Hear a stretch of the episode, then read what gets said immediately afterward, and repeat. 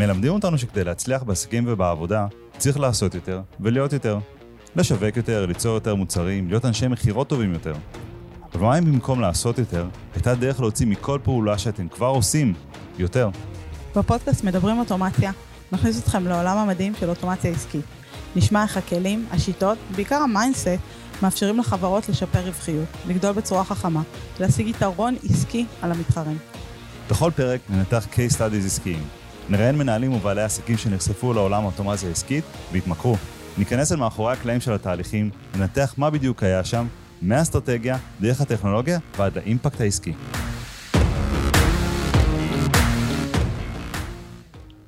שלום וברוכים הבאים לעוד פרק בפודקאסט מדברים אוטומציה. היי ענת. היי דודו, מה העניינים? בסדר גמור, מה שלומך? מעולה, מעולה. ואנחנו מאוד מאוד מאוד שמחים לארח היום את גלעד פולק, גלעד שהוא יזם, מאמן מוזיקאי ומייסד משותף של חברת אודיו דידקט. אתה עושה עוד המון דברים, אבל בואו נתחיל בזה. בסדר? מעולה, נשמע טוב, בוקר טוב. שלום, שלום גלעד, מה שלומך? מעולה, כיף להתארח פה. כיף, כיף שאתה איתנו. בהחלט. אתה רוצה לספר לנו קצת על אודיו דידקט, על רוברט שמין, על פרויקט איקס, על, ה... על העשייה שלכם, כי היא, היא מאוד מאוד רחבה והיא גם מאוד מאוד עמוקה. מעולה. אז אני אספר בכללי, ואני אתמסר ואשמח לענות על השאלות, ובאמת ככה להיות פה ביחד בפודקאסט הנהדר שלכם. איזה כיף. אז בגדול, הכל התחיל ממש לפני המון המון שנים, אני וארז הקמנו מיזם שנקרא להחכים בפקקים. גדול, זה שם מעולה. זה היה לפני שלוש עשרה שנה, עכשיו אנחנו בפודקאסט, אז היה אתר פודקאסטים לפני עידן הפודקאסטים. וואו. קצת הקדמנו את זמננו, כדי להאזין לזה היה צריך לעשות שמור קישור בשם, להוריד את הקובץ, לצרוב אותו על דיסק, ואז אפשר לשמוע באוטו. המטרה הייתה שאנשים יחכימו בזמן הלא פנוי שלהם. אגב, זה מאוד מזכיר את הסיפור, למי שמכיר את הסיפור של חברת אודיבל, אנחנו לא ניכנס לזה פה, כי יש פודקאסט שלם על זה, אולי נשים את זה איפשהו בנוטס וכאלה, אבל גם כן, אתם הקדמתם את עצמכם עם תוכן אודיו, והייתם צריכים להגיע למצב שאנשים יכולים אשכרה לצרוך אותו, נשמע כמו מדע בדיוני היום בעידן שלכולנו יש מחשב על יכולות אודיו ווידאו מטורפות בכיס. לא היה סטרימינג, ולא היה בלוטוס, זאת אומרת, אנשים היו צריכים ממש לצרוב את הדיסק. כן. אבל אנשים לא צרבו דיסקים, זה היה רק זה מישהו בבית ספר כזה, שהיה מסתובב עם דיסקים צרובים, והיה עושה על זה כסף. אז נאלצנו לצרוב את הדיסקים, ולשים אותם במארז די וי די, שיראה כמו ספר, ואפילו הלכנו לצומת ספרים, ושמו שם את הדיסקים, של תכנים של התפתחות אישית ועסקית, ראינו בשמיים וכתבות. באיזה גיל זה היה? לפני שלוש עשרה שנה, עשרים ושבע בערך. אוקיי. משהו בסגנון הזה. והדיסקים בצומת ספרים, והם מראיינים אותנו, אנחנו בהתלהבות, ואיזה מדהים, ואיזה יופי, ואנשים לא קונים. אנשים לא, הם, הם לא ידעו מה זה לצרוך תכנים של התפתחות אישית ועסקית בהאזנה באודיו. עכשיו זה נשמע הזוי להגיד את זה, אבל אנשים, לא היה את הדבר הזה. לא היה את הסטרימינג, ואת ה, כל האפשרויות האלה של אתרי פודקאסט והנגשה, ואנחנו רצינו להנגיש את התוכן הזה. בקיצור, זה לא הלך. ואני זוכר שאני ממש יושב חצי מיואש, זה היה בבית של ההורים של אשתי, שני שכירים, השתמשתי בסלון שלהם כמשרד, ואני יושב שם ומקבל מייל מקולגות וידאו בייקרי, שממליצים על איש היחסי ציבור שלהם, שהביא אותם ללילה כלכלי. ואני אומר, איזה יופי, אולי הוא יעזור לי לקדם את המדף, ואני ממש חושש להתקשר אליו. ממש ככה מחזיק את הטלפון ואומר, מה אני אתקשר אליו? מה, למה שהוא יוצא לדבר איתי? ועכשיו כולה, הם שלחו את זה לאלפי אנשים בתפוצת מייל שלהם, ואני מתקשר עם כל רועד, בדיעבד אני מבין שזה אחת המשימות המשמעותיות בפרויקט X, שעוד רגע אני אדבר עליו, כן. זה ממש נקודת ציון משמעותית, שאני מתקשר מפוחד, ואומר לו, אלן, אני גלעד, אה, אני מצטער להפריע, בטח מלא התקשרו אליך. ואז יש שקט כזה, אתה היחיד שהתקשרת. כל כך הסיפור שאנחנו מספרים לעצמנו בראש הביטוחים, שהוא האמת האבסולוטית. בדיוק זה. בעצם, לכל אחד יש פסגה, ואני אומר, התור לפסגה ריק. אנחנו פשוט צריכים לעשות את הצעד, ושם באמת נפל לי הסימון מטורף, שוואו, יכול להיות שאני יזם יצירתי, שעושה דברים, ואני יכול גם לקבל עזרה. והוא שלח לי הודעה משנת חיים, אורית נחתום מגורדון, מביאה את רוברט שמין לישראל, אולי תעשו לו דיסק. תשימו את הדיסק בצומת ספרים, בגלל שהוא אמריקאי, כמו אבא עשירה בעני, זה לתפוס. יקדם את המדף. כן. ידעת מי זה רוברט שמין בזמנו? לא. אוקיי. זאת אומרת, היית צריך בכלל ללכת להבין מי הבן אדם. הייתי צריך להבין מי הבן אדם. לפתוח גוגל ולראות מי הבן אדם. ממש ככה, ופניתי לאורית, זו הייתה שיחת טלפון השנייה שפחדתי לעשות, וזה ממש דלתות מסתובבות, זה, אני קורא לזה, you are always one call ahead of a million dollar, זאת אומרת, אתה תמיד במרחק של שיחה אחת, מהמשאב שאתה צריך, כן. מהשיתוף פעולה שאתה צריך, רק כדאי שתדע מה החזון או מה המטרה, או מה אתה רוצה ליזום, מה אתה טוב בו, ואנחנו עוד נדבר על זה, איך האוטומציה נכון. מאפשרת לך להתפנות לדבר הזה, ואז לעשות את השיחות שיאפשרו לך לגבש את השיתופי פעולה, שיאפשרו לך להגשים את זה בסופו של דבר. לגמרי. ככה פניתי לאורית, שאלתי אותה, תגידי, אתם מקליטים את ההרצאות שרוברט יעשה פה בישראל? והיא אומרת, לא. לא. עוד פעם אני אומר, וואו, איך לא חשבו, מה, מה שאני ואורית עושים מיוחד, כי לא יכול להיות. ובאמת באנו והקלטנו את זה, ואז אמרנו, נחלוק חצי-חצי במחירות, נמכור את ההקלטה לתפוצה שלנו באודיו דידקט. בלהחכים בפקקים, היה שם כבר אלפי מאזינים, ורוברט עומד על הבמה, אנחנו עוד לא מספיקים לעשות את הדיסק, שישב בצומת ספרים, והוא מכריז, זה היה אפריל אלפיים ושתים עשרה, חברים, יולי, יולי הקרוב, אני אחזור לישראל, מוזמנים לתוכנית פרויקט איקס. ואין לך מושג מה זה. יש לי מושג שראינו בסוף המצגת, משהו שמדבר על נדל"ן, ואמרנו, אוי ואבוי. הקהל שלנו התפתחות אישית ועסקית, מה הקשר לנדל"ן? אנחנו הולכים לדבר הרבה בפודקאסט הזה, מה הקשר בנדל"ן, התפתחות אישית ועסקית ואוטומציה. וראיתי את רוברט על הבמה, מדבר על נדל"ן, אבל מהמקום שאנחנו כל כך מתחברים אליו, מהתפתחות אישית, חיבור לשליחות שלך, הגשמת חזון, נתינה, לעזור לאנשים, שהנדל"ן הוא רק כלי. מאוד התחברנו, ושם בעצם זה היה המחזור הראשון של פרויקט X, שבימים אלו אנחנו בעצם פתחנו את מחזור ארבעים וארבע. וואו. אז מה זה פרויקט X? תגדיר את זה לאנשים שלא מכירים. מעולה, אז פרויקט X זה תוכנית להכשרת יזמי נדל"ן, שהנדל"ן הוא בארצות הברית, כן. וזה מיועד לאנשים שלא בהכרח יש להם ניסיון עסקי, ולא בהכרח ניסיון נדל"ני, והם רוצים לבוא ולייצר הכנסה נוספת, או אפילו קריירה נוספת, אה, בנדל"ן. עכשיו, המילה נדל"ן נשמעת, או יזם נשמעת לאנשים נכון. אה, תשובה, או אנשים שבאים ולוקחים דונמים, והופכים אותם לקניונים ובניינים, אנחנו מתייחסים בעצם לנדל"ן, או בכלל התוכנית הזאת, לתוכנית להכשרת יזמים. אוקיי. זה לא קורס, זה לא שיש התחלה וסוף, זה תוכנית הכשרה שמלווים אותך, כמו שקוראים בסטארט-אפים, Proof of Concept. אז פה ה-Proof of Concept הוא עסקת נדל"ן. אבל, אתה לא חייב להביא את ההון כדי לרכוש את הנדל"ן, וגם אתה לא חייב לעשות הכל. בגדול, אנחנו מלמדים שיטה שעוזרת איך לבנות את הצוות שלך מרחוק, שכל אחד עושה את מה שהוא צריך לעשות, את מה שהוא טוב בו, שבסופו של דבר מאפשר לייצר פרויקט נדל"ני רווחי. אוקיי. כשאני אומר פרויקט נדל"ני, זה נשמע מאוד גדול, בסופו של דבר יש שם בית. כן. זה בכל הדירה שקנית, שיפצת, הזכרת, סלש, מכרת, זה פרויקט נדל"ני, זה מוכיח לך שאתה יזם, מסוגל לקחת משהו ברמת הרעיון, לרמת הביצוע הסופי, וגם להרוויח ממנו כסף. ממש ככה. המילה יזם, מבחינתנו, זה אדם שיודע ליזום את הערך שלו, וערך זה פתרון לבעיה או מענה לצורך. זה נורא חשוב להבין את זה. ענת, זה קצת נפלט מאוטומציה, לא? ולא באים ושואלים, מה, עכשיו אני צריך להפסיק לעבוד בשביל לעבוד בזה, ולעשות רק את זה, אבל אני, אבל אני שכיר, ויש לי מקצוע, ואני עושה את זה. אני בטוחה שבאים וכאילו, זה... זה אין לי את הזמן לזה, כי אני עובד במשרה מלאה וכו' וכו'. אין לי את הזמן, אין לי את הכסף, בהחלט. זה שאלות שאנשים שואלים, ופה אנחנו מדברים על עיקרון, עשר שעות בשבוע.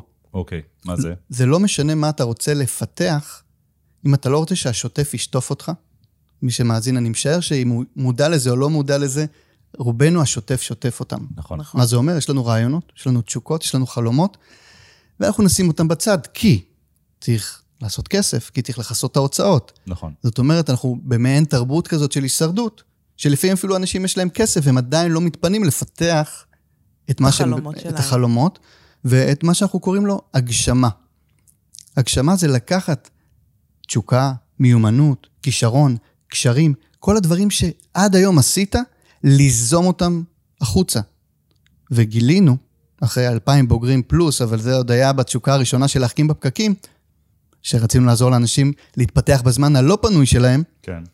שמה שצריך זה לפנות עשר שעות בשבוע, שבעשר שעות האלה אתה מחויב, קומיטמנט מאה אחוז, לפתח פרויקט מסוים.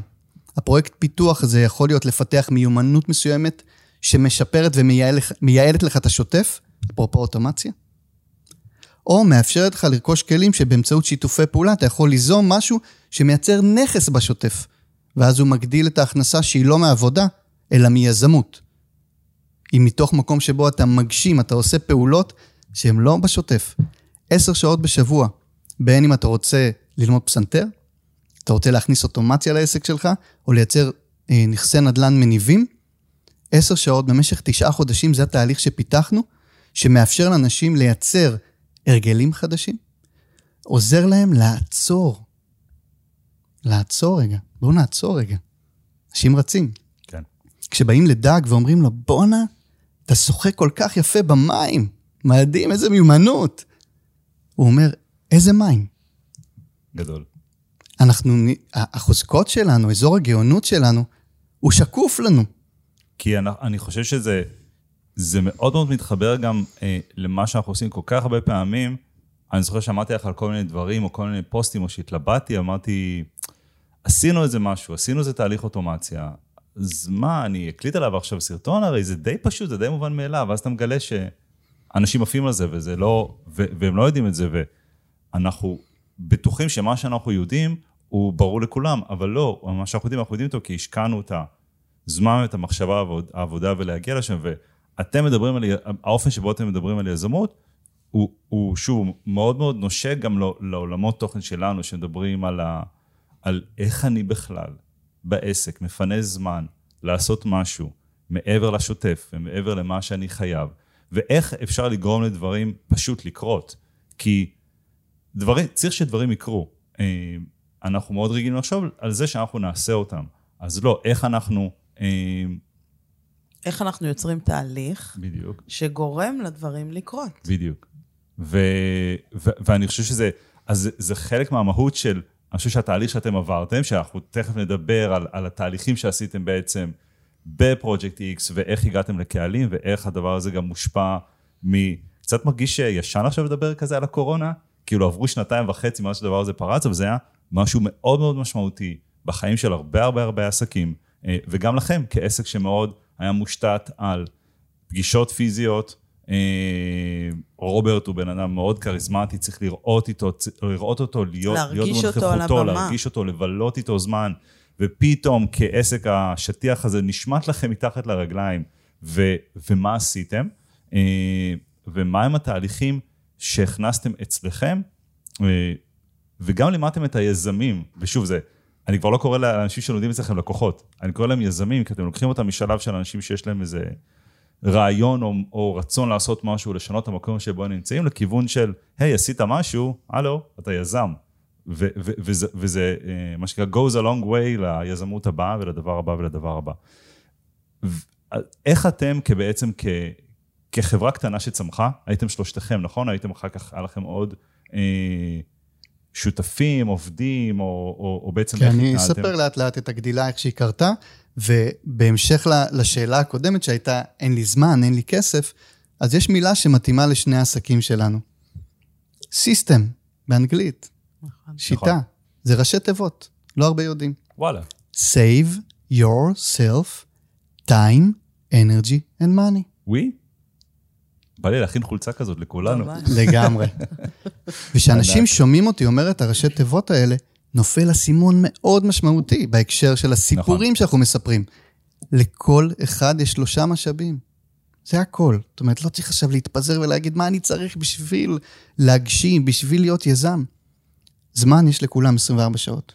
אותו דבר. אנרגיה תלויה. אוכל, שתייה, פעילות גופנית וכל הדברים שקשורים לעולם הפיזי.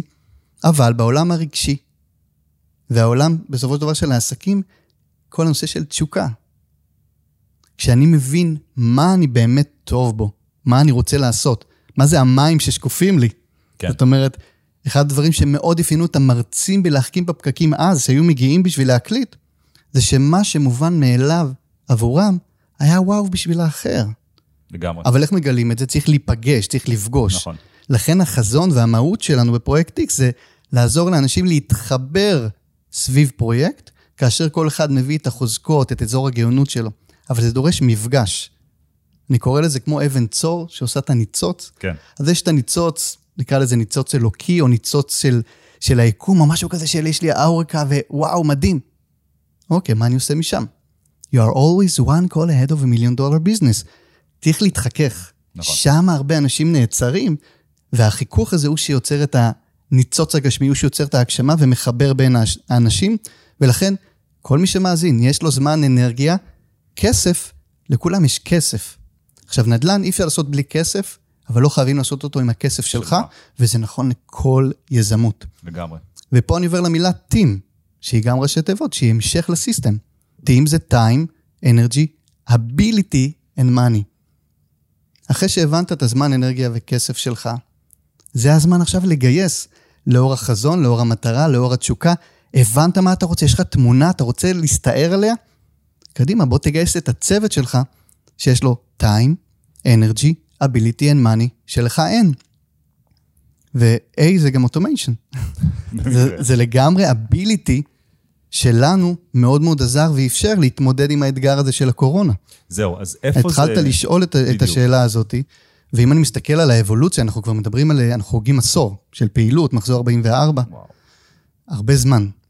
אז עד הקורונה, למעשה התחלנו ממחזור של, שאני אומר מחזור, אז לא מחזור כספי, אלא מחזור לימודים. אנחנו קוראים לזה מחזור, כי זה בעצם מגייסים סוג של נבחרת קבוצה של אנשים, שמלווה אותה מנטור, ומפגש שבועי, מפגש חודשי, מפגש רבעוני, זאת אומרת, יש פה ממש תהליך. חלק מתנהל פרונטלי, חלק מתנהל אונליין. אז כבר אז, בגלל שרוברט בארצות הברית, כבר התחלנו עם סקייפ, ואחרי זה עברנו לזום, לפני הקורונה. כן. כלומר, ברמת ה... הלימודים עצמם, כבר היינו מורגלים ברמה כזאת או אחרת להיברידיות, אבל כמו שציינת ברמת השיווק, נתקלנו באתגר מאוד גדול. אוקיי. אז לפני שאני ניגש לאתגר, אני רוצה בכלל להביא את התפיסה השיווקית שלנו, ולמה היא כל כך מתחברת בסוף לאוטומציה, ואיך היא, האוטומציה עזרה לנו, היא מה שאנחנו קוראים לו מסע לקוח, Customer Journey. אנחנו Customer Driven. אני וארז עוד שישבנו, ואני לא סיפרתי את הסיפור הארוך, שטיינו באוסטרליה וניו זילנד והודו, והרעיונות שעלו לנו, והמפגש עם כל החוכמות והדתות, שהביאו אותנו באמת לרצות להקים איזשהו עסק, שבקבלה היהודית קוראים לזה לקבל על מנת לתת. איך אפשר לייצר משהו שאנשים עושים בו כסף, אבל מנתינה ונתינה מדויקת, כן. וככה פרויקט X באיזשהו שלב נולד, ובאמת כל מה שעניין אותנו זה אנשים. והתהליך השיווקי היה מסע לקוח. מסע לקוח מגיע ממקום שבו אנחנו מתחילים, איך אני יכול לתת תוכן, מהעולם תוכן שלי, שאפשר לבן אדם כבר להיכנס לעולם הזה. אוקיי. Okay. אז כבר אז התחלנו באונליין, ועם דפי נחיתה, ואפשרנו לאנשים להירשם, ולהיכנס לאיזשהו מסע לקוח, אבל... דיבורים, מסרים, נכון. העולם, העולמות ש... שאנחנו מכירים אותם, של ה... שוב, התהליכים השיווקיים, המשפחים השיווקיים, אפשר לקרוא את זה איך שרוצים. דפי נחיתה, מערכת דיבור, אוטומציות הכי בסיסיות. זאת אומרת, בן אדם נרשם, באופן אוטומטי עובר לעמוד, מקבל סדרת מסרים, זאת אומרת, לא היה פה... אפסלים, אני זוכר שלכם, אפסלים כאלה ואחרים בדרך, לקנות ספר, לקנות דברים. נכון. כלומר מאוד, ידעתם מה התהליך שאתם רוצים לעשות ברמת ה... שיווק המסורתי. ברמת השיווק, והיה לכם, נקרא לזה, הטכנולוגיה, הכלים המערכות להוציא את זה לפועל. הבסיסיים. זאת אומרת, נכון. זה, זה לא ממש את, נקרא לזה, את הפנטזיות השיווקיות, העסקיות שלנו, זה אפשר לנו לעשות את הבסיס. כבר שם הרגשתם פער בין מה שאתם רוצים לעשות למה שהטכנולוגיה, האוטומציה מאפשרת לכם? הפער בא בכמה רבדים, והרבדים האלה אני אדבר עליהם במה הכנסנו, אז אני לא אעשה ספוילר למה שאני הולך להגיד, אני רק אגיד שבכל הנושא של דאטה, של מדידה, של שיפור המרות, לא מתאפשר כשאתה לא יודע למדוד את הדברים, ואין לך משהו שעובד מאחורי הקלעים עבורך, ויותר משמעותי מזה. אם יש לנו מנטור, שמלווה את האנשים, מנטור מקצועי, עסקי, נדלני, כן. ויש גם מנטור מנטלי, במקרה זה גם אני, ויש מנטורית חוזים, האוטומציה מבחינתנו היא גם מנטור. זאת אומרת, יש מישהו שמלווה בצורה של אוטומציה את המסע לקוח של האנשים, ונותן להם ערך מוסף של מישהו, יעילות. ממש מישהו שהוא, ו- ו- וקל קל, אה, להיות סיני על משהו כזה, ולהגיד שמה זה האוטומציה מנטור? האוטומציה זה תהליך, אבל... מאחורי האוטומציה תמיד עומד בן אדם שאמר, היי, סטודנט שלנו, לקוח שלנו, כן, אבל אם הוא מגיע למצב כזה וכזה, כנראה שאולי הוא צריך עזרה, או אם הוא עבר איקס זמן והוא לא עשה פעולה, כדאי שהאוטומציה תקפיץ לו אימייל של מה קורה, אולי בוא תקבע איתנו שיחה. עכשיו, שוב, בסוף הבן אדם פוגש את האימייל, אבל מה שלא היה אמור לפגוש את מה שהוא צריך ברגע, ברגע שהוא צריך אותו. במסע לקוח שבו הוא נמצא. בדיוק. כן. אם מסתכלים בשלח. על מסע לקוח כמסע טרנספורמטיבי, מסע אימוני, אנחנו באנו, אני וארץ חזרנו מחול, איך אנחנו מלווים אנשים בתהליך אימוני. כן. ורוברט, התוכן שלו מאוד מאוד אפשר את זה. אז בסופו של דבר אנחנו לא רואים הפרדה במסע לקוח בין המוצר לבין התהליך השיווקי. נכון. זאת אומרת, אני לא מסתכל עדיין כמה בן אדם משלם לי, כמו מה רמת הבשלות שלו. מה שהוא משלם לי יכול לשקף נכון. את רמת הבשלות והאמון שלו בי. מה שנקרא בשיווק Know Like Trust, כן. להכיר, לחבב ואז לסמוך. אני רוצה ליצור את ה... לסמוך עליי באמצעות כמה שיותר נגיעות. אוקיי. אז, אז הנה, הגענו למקום שבו אתם בן אדם מתעניין, אתם מתחילים להיות איתו באינטראקציה כלשהי. אה, מה יקרה? אתם שול... כמו שאמרתי, דפי נחיתה, שולחים לו אימייל, ואז מזמינים אותו בעצם ל... כנס כלשהו, או למפגש כלשהו. נכון, אז המסע לקוח היה אחד, לפגוש, אם זה את הספר של רוברט, או את התכנים שלו, או כל מיני וידאוים שהקלטנו, אבל המטרה בסופו של דבר, בוא תגיע לאירוע פיזי, רוברט תגיע פעם ברבעון, עד הקורונה, פעם ברבעון קבוע לישראל, ורצינו שאנשים יפגשו אותו. אבל רגע, לפני שאתם פוגשים אותו, יש כל כך הרבה תכנים, שאתם יכולים לראות ולפגוש, אם זה, מה שנקרא, מעדד לכם, קורא לכם, מרגיש לכם נכון, עברתם איתנו כבר טרנספורמציה מסוימת? שוב, זה שיווק. מבחינתנו הם, הם כבר בפרודקט. כן. זאת אומרת, בשנייה שבן אדם, מה, נקרא לזה מהרשת, נכנס וכבר שם פרטים, הוא שילם בפרטים שלו והוא מתחיל לשלם בזמן שלו. נכון. אנחנו רוצים להשקיע בו. אז מצד אחד אפשר לראות את זה בראש המשווק. אני יוצר תהליכי הבשלה, אני רוצה שהוא יתקדם בתוך הפאנל שלי, בתוך המשפחי שיווק, בתוך המסע לקוח. מצד שני, ההסתכלות שלנו, אנחנו לא מצליחים להוריד את משקפי המאמנים וההתפתחות אישית. אין, אין לנו ברירה. נכון. עם השנים גילינו שזה יוצר משהו ייחודי, כי מרגישים בשיווק, יש פה משהו אחר, שמביא בסופו של דבר, מאפשר לאנשים להגיע לאירוע, ובאמת באירוע היינו מציעים להם, אנחנו קוראים לזה עם, עם המוצר החינמי זה דייט ראשון, סדרת מיילים זה סדרת דייטים, באירוע כבר אפשר, מה שנקרא, להתקדם לשלב הבא, להציע ניסויים, כי באמת מי שמגיע לפרויקט X, עובר תהליך של תשעה חודשים, אחרי זה הוא מצטרף לקהילה לכל החיים, כן.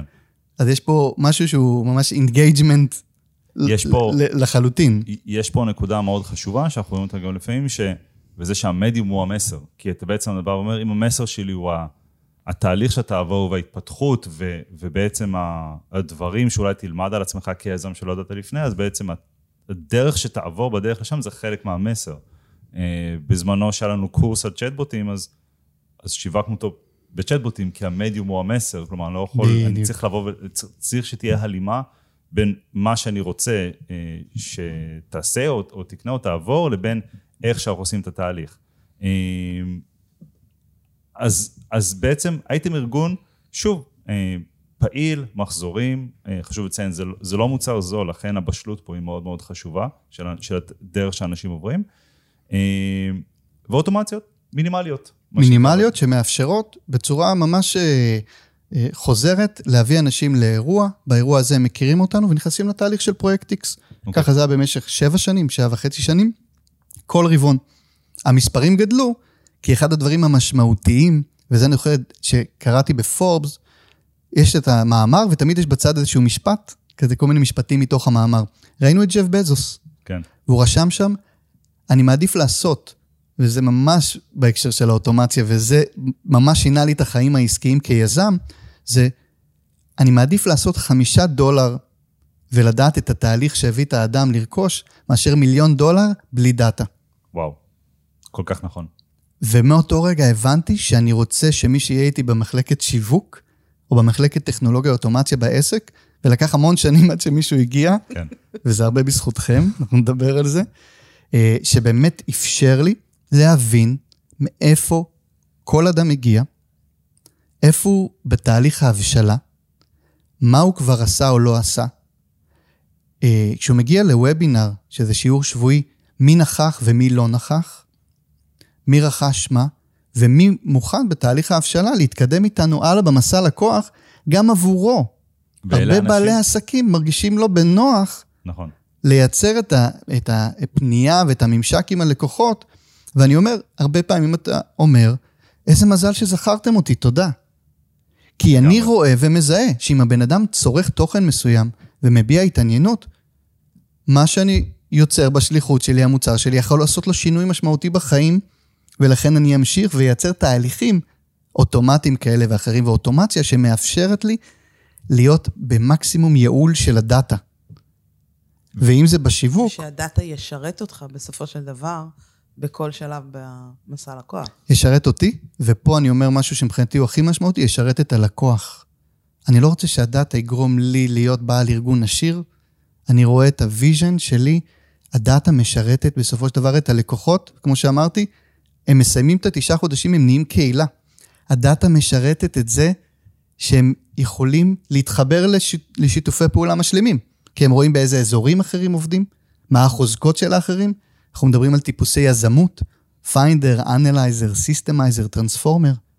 המטרה שלי שהדאטה תשרת בסופו של דבר את הלקוחות. הפועל היוצא הוא שאנשים, כן, יקנו את המוצר. ברור, לא? כי יש לי שליחות גדולה. יש כן. לי את הרצון לחבר אנשים סביב פרויקט, ליצור עולם טוב יותר שהנדלן הוא כלי. אותו דבר גם האוטומציה. דיברנו על, על המנטור שהוא האוטומציה. כן. עומד שם מוח מאחורי זה. במקרה הזה מורן, שהוא במקרה בעלה של ענה. אני זוכר ש... ש... שחיפשנו באמת, מה שקרה בקורונה, אני עוד שנייה יגיע, איך מורן הגיע וכמה זה תרם לנו, היינו רגילים להביא אנשים לאירוע פיזי, ופתאום אין אירוע פיזי. אני ממש זוכר שהיה לנו, אמור להיות לנו אירוע בספטמבר עשרים, נכון? זה פחות או יותר התקופה. אבל גם התחיל, לנו היה אמור להיות כנס. לא, מרץ. זהו, זהו, זה התחיל במרץ. מרץ עשרים, אנחנו... לנו כנס של אוטומציה של גיבורי העל, מה זה בסוף מרץ או בסוף אפריל, משהו כזה, עשרים עשרים, וזה בוטל בגלל הקורונה.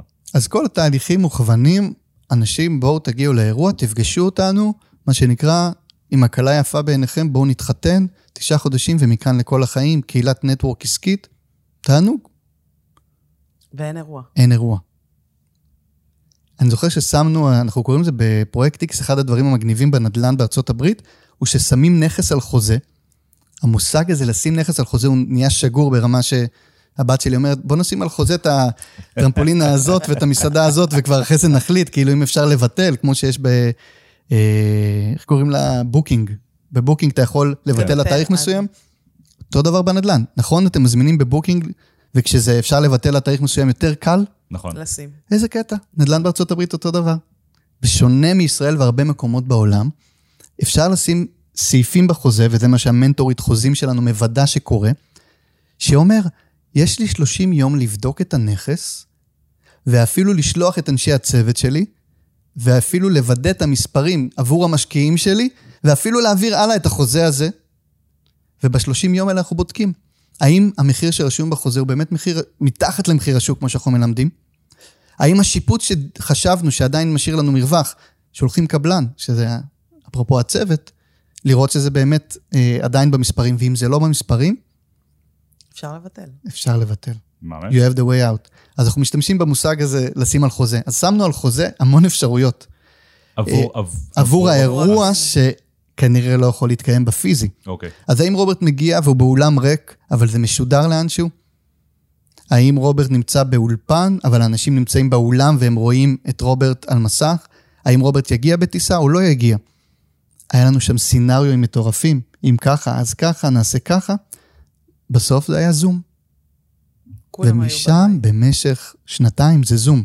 אוקיי. עכשיו יש לך צוות גדול, שערוך, למלא אולמות, מילאנו אולמות, כבר הגענו ל-שבע מאות איש בדן פנורמה, ואחרי זה סדנאות, שלוש סדנאות של מאה איש, זה היה הריתמוס. חגיגה, האמת שזה היה מאוד כיף, בתור אנשים שאוהבים אנשים, אז אתה עושה מסע לקוח שיווקי, כדי לפגוש אותם. ומשהו שחשוב היה... להבין זה, אתה יודע, מי שמקשיב אומר, טוב, אבל זום הכל הרבה יותר פשוט, ופחות עלויות, וזה טוב, ולא מבינים שברגע ש... יצרת סיסטם כלשהו בעסק, שהסיסטם מוכוון לעשות א' ב' ג'. עכשיו, א' ב' ג' הוא מורכב. מורכב לסגור עולם, מורכב להביא אנשים, מורכב לתאם קייטרינג, אבל הארגון יודע לעשות את זה. ופתאום, אז נכון שכאילו מה שאתה עושה הוא קל יותר, היי חבר'ה, רק צריך לעלות לזום בשעה שבע בערב, ואף אחד לא צריך לנסוע, ואין אף אחד לא צריך שיחתמו לו על החנייה. עדיין הארגון לא בנוי לסיסטם הזה, הוא בנוי לסיסטם. אחר, שכרגע, ואף אחד לא יודע לכמה זמן, הוא לא רלוונטי. זאת אומרת, יש פה משהו שהוא גם כן, אני צריך עכשיו בזמן קצר להרגיל את, ה, את הטים שלי לסיסטם חדש, אני, ואני באי ודאות על כמה זמן אני צריך להשקיע בזה, אולי אני רק מבטל אירוע אחד, והאירוע עוד דוחה אותו בחודש. בדיוק. אבל אני לא יודע, אז, אז, אז איך, זה, אני תמיד אומר שבקורונה לנו היה קל, פשוט קיפלנו את הלפטופים, קיפלנו את המשרד, ועברנו לעבוד מהבית, ואנחנו היינו בזום כבר הרבה לפני, אבל יש פה מורכבויות, אז איך הסתגלתם לסיסטם חדש? מעולה, אז קודם כל לא הסתגלנו בהתחלה. אוקיי. זאת אומרת, לקח לנו ממש כמו דילי, כמו שיש צונאמי, שבהתחלה, מי שמכיר את העיקרון הזה, בצונאמי, קודם כל הים הולך אחורה. אוקיי. ורק אז הצונאמי מציף. אז גם אצלנו הייתה חוויה, בתוכנו נכנסנו, כיזמים, כבעלים של החברה, נכנסנו לאיזשהו משהו אחורה, אבל לא עשינו מיד את השינויים, גם כי היה לנו חשוב להשאיר את אנשי הצוות. הרגשנו איזושהי מחויבות מסוימת, כן. אבל התחילו להיווצר פערים בין המיומנויות והיכולות של הצוות והסיסטם הקודם, לבין מה נדרש עכשיו.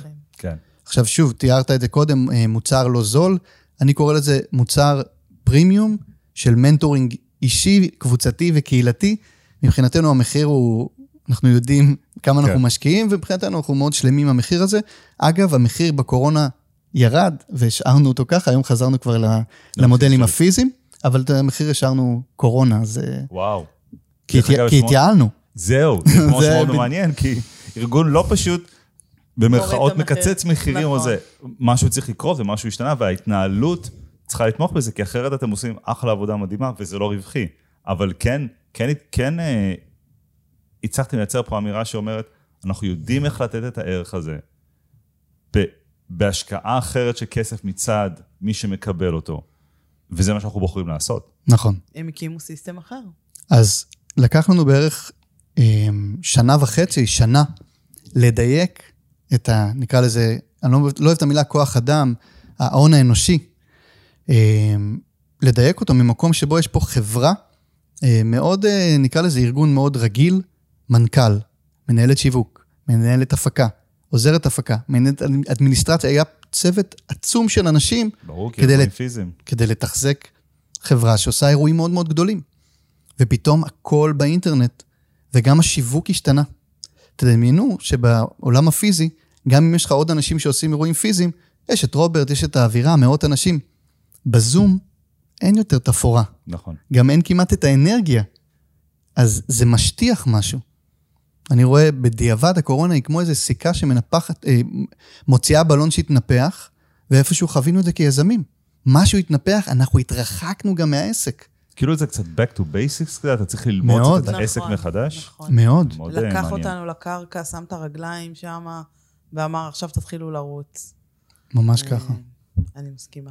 כן, כי אני כיזם ראיתי נורא קדימה את הפיתוח העסקי, היה לנו אז תוכנית ל-עשרים וחמישה סניפים בכל העולם, ואיזה כיף, יש לי מנכ"ל, יש לי צוות, אני עובד על העסק ולא בתוך העסק. כן. ומשהו שם מתרחק, ובלי הקורונה לא הייתי עולה על זה. גם מבחינת הצוות שהפסיק להרגיש אותי, גם הלקוחות הפסיקו להרגיש אותי, והתלמידים והבוגרים והקהילה, הקורונה נתנה לי סתירה מצלצלת, בונה, אתה לא באזור הגאונות שלך. גדול. נתקעת באיזשהו, נהיית יזם גדול, וואו, איזה כיף, אז מה?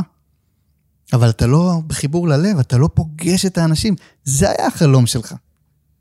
ופתאום, אין את כל הצוות הזה, ואתה אומר, רגע, מה נדרש ממני לעשות, כדי לייצר תהליכים שעכשיו יעשו מסע לקוח בעולם, שאנשים לא יוצאים מהבית. ותחשבו שיש בוגרים, שעושים נדל"ן מרחוק. עכשיו, היו משתמשים בזה כנגדנו, אי אפשר לעשות נדל"ן מרחוק. פתאום חייבים לעשות נדל"ן מרחוק, ולחבר'ה שלנו, שאנחנו תמיד אומרים, אנחנו מלמדים לעשות נדל"ן מרחוק, לא שאנחנו, זה מצחיק, אנחנו לא אוסרים על היזמים לנסוע, לטוס. אנחנו אומרים, את העסקה הראשונה, השנייה, את בניית הצוות, תתחילו מרחוק, וכשזה גדל, תטוסו. אנשים טסים לא בהכרח בשביל העסקאות, בשביל לפגוש את האנשים. זה, זה מאוד מיקוד של אנרגיה. זאת אומרת, אם, אם אני יזם ואני צריך לעשות, ואני רגיל שאני צריך, באמת, כאילו, לעלות על מטוס וללכת ולפה שם, ופתאום אני יכול רגע לשבת ולעשות את זה בזום, האנרגיות שלי ממוקדות. עכשיו, אני מסכים שצריך להיות המקום של לבוא וללכת ולפגוש, וזה טוב וזה מעולה, אבל משהו פה אפשר למקד את האנרגיות, ואולי גם לכם, לבוא ולהגיד, נכנסנו לאיזה סיסטם של, שוב, אירועים מאוד גדולים, הפקות מאוד מפוארות, אבל המצב שנכפה לנו מכריח אותנו להבין מה המהות, ואנחנו מדברים הרבה על זה, שאוטומציה, אנחנו מגיעים הרבה לעסקים של, יש תהליך עכשיו בוא נעשה אותו אוטומטי, והטעות הכי גדולה יגיד, אה, אוקיי, זה התהליך, בוא נעתיק אותו. זה התהליך, בוא נעתיק אותו רק, במקום שבן אדם יחץ הכפתור, האוטומציה תחץ הכפתור, ואנחנו, תמיד מה שאנחנו עושים זה להבין מה המהות, מה צריך לקרות, מה הסיבה, למה בכלל עושים את זה, ולא משהו אחר. כשאתה מתחיל לשאול את השאלות האלה, אתה מבין שאוקיי, אז היום המהות הזו באה לידי מימוש בדרך מסוימת, ובן אדם שלוחץ על עשרה כפתורים, אבל יחדה באה לידי מימוש בזה שבכלל משהו יקרה, וזה יקרה בצורה אחרת, אבל זה שיג את אותה המטרה. ואותו דבר כנראה גם קרה לכם, כלומר הבנתם שאתם צריכים לקחת את המהות, ללטש אותה ולארוז אותה בצורה אחרת לגמרי, שעדיין תנגיש את זה לאנשים. ממש ככה. אז בואו תוליך אותנו איך נראה עכשיו הסיסטם, איך נראה פרויקט X בתוך, אה, ב, בתוך התקופה הזאת שהיה צריך להסתמך הרבה יותר על אוטומציה ועל סיסטמים ועל, ועל אונליין, ואיך זה ישתייף במהלך הדרך, כלומר איך זה ישתנה. מעולה. אה, אז אפשר לראות בעצם שלפני שנה, כבר היינו במקום שבו הצוות יותר מצומצם, והאיכויות שנדרשות הן איכויות של שיווק, במקום שבו כולם משווקים אונליין. כן. זאת אומרת, המחירים בפייסבוק ובגוגל עלו משמעותית. להגיד מאסטר קלאס באונליין זה לא משהו ייחודי, כלומר הרבה עשו את זה. זה דרש מאיתנו להצליח לייצר מסע לקוח, שהמודעות שלנו לדאטה היא הרבה הרבה יותר גבוהה. אוקיי.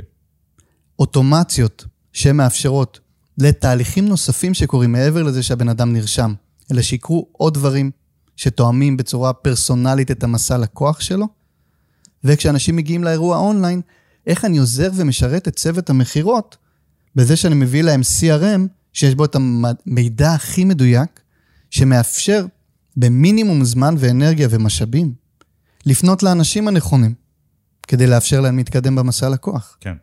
זאת אומרת, פתאום, וזה לפני שנה שהגיע אלינו מורן, אני זוכר שחיפשנו, לא זוכר אפילו איך הקדמנו את התפקיד, אבל אני זוכר שאתה שלחת לי הודעה, אני לא בטוח שהגדרת התפקיד. היא הייתה מאוד לא מדויקת, ואני אמרתי לה, תגידי לי, מה את חושבת שזה יכול להתאים? אני חושב שזה אולי מאוד מאוד משמעותי. אני קראתי, וקראתי בין השורות, והיה ברור לי שזה לא מדויק. זה לא מה שאתם צריכים. שאמרנו את המילה אפילו איי טי. נכון. יכול להיות? נכון. אז פה אולי...